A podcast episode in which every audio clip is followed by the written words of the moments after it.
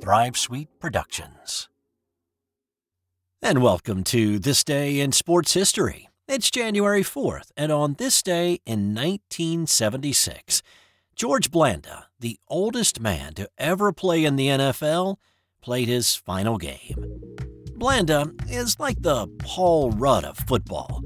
He just never seemed to age. He was drafted by the Chicago Bears in 1949 out of Kentucky, where he played for Paul Bear Bryant. George Halas drafted him in the 12th round, and along with him playing quarterback, Halas put him in at linebacker as well.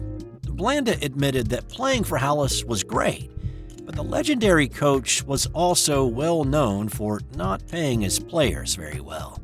And after 10 years in the league, Blanda retired from football due to a dispute over money with Halas and the Bears and followed the game from home during the 1959 season. And if there had not been a new league starting up, then that would have been it for Blanda, and his name would have been mostly forgotten, and I certainly would not be talking about him today. But the American Football League started up in 1960 as a competitor of the National Football League, and the new Houston Oilers signed Blanda to a contract. Blanda was the first star of the new league, playing quarterback and leading the Oilers to the first two AFL championships in 60 and 61. He was the league MVP in 61 after throwing for 3,330 yards and 36 touchdowns. After playing with the Oilers for seven seasons, it looked like Blanda's career was over for the second time when the Oilers released the then 40 year old Blanda. But that's when Al Davis saw value in the veteran and signed him to the Oakland Raiders.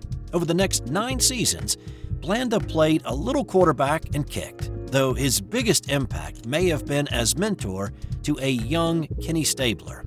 Stabler was drafted in 1970 after also playing football for Bear Bryant, albeit 20 years later, and when Bear was at Alabama.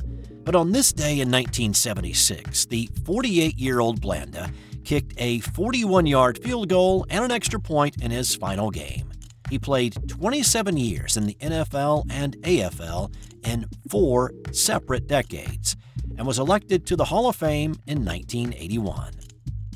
Also on this day, in 1984, Adrian Dantley hit 28 free throws in a game to tie Wilt Chamberlain's record, and in 2012, West Virginia beat Clemson 70 to 33 in the Orange Bowl. It was the most points scored by one team in a bowl game until 2018 when Army equaled that number. That's all for today.